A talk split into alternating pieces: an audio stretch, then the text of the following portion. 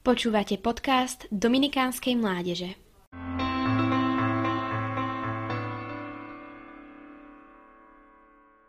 Svetá Ravka Libanonská svetica Ravka sa narodila v maronickej rodine 29.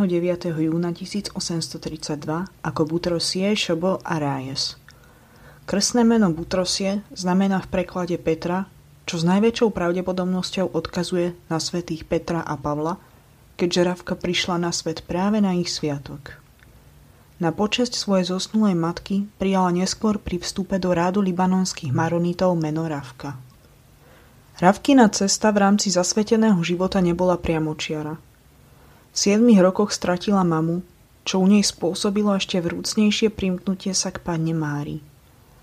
Neskôršie nezhody v rodine, ktoré vznikali ohľadom Ravkinho vydaja, prispeli k rozhodnutiu dievčaťa stať sa reholníčkou.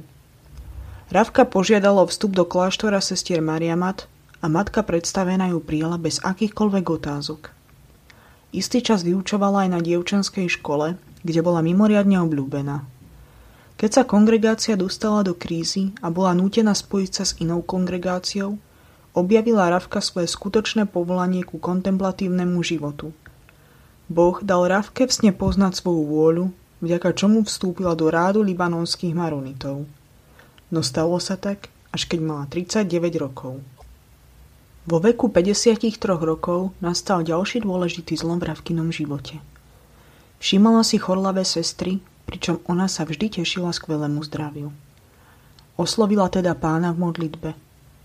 Prečo si sa odo mňa vzdialila a opustil ma? Prečo ma nenavštíviš chorobou? Zabudol si na svoju služobnicu? Hneď v tú noc sa začala jej krížová cesta, ktorá trvala až do veku 81 rokov, čiže do smrti. Ravka pocítila prúdku bolesť hlavy, ktorá sa preniesla i na oči. Po neúspešnej liečbe oslepla, neskôr sa pridružili ďalšie zdravotné komplikácie. Traduje sa, že na jej tele nebolo zdravého miesta okrem rozumu, hlasu a prstov, ktorými mohla pliesť. Napriek nelahkému vstavu sa nevyhýbala prácam, bola vždy príjemná a dobrosrdečná, nežiadala si smrť, ale vždy sa zjednocovala s Kristovým utrpením a hovorila Ďakujem Bohu za to, že mi dal účasť na lepšom podiele, ktorý je osožnejší pre mňa samú i pre pásu mojej duše. Neskôr sa jej stav natoľko zhoršil, že bola pripútaná na lôžko.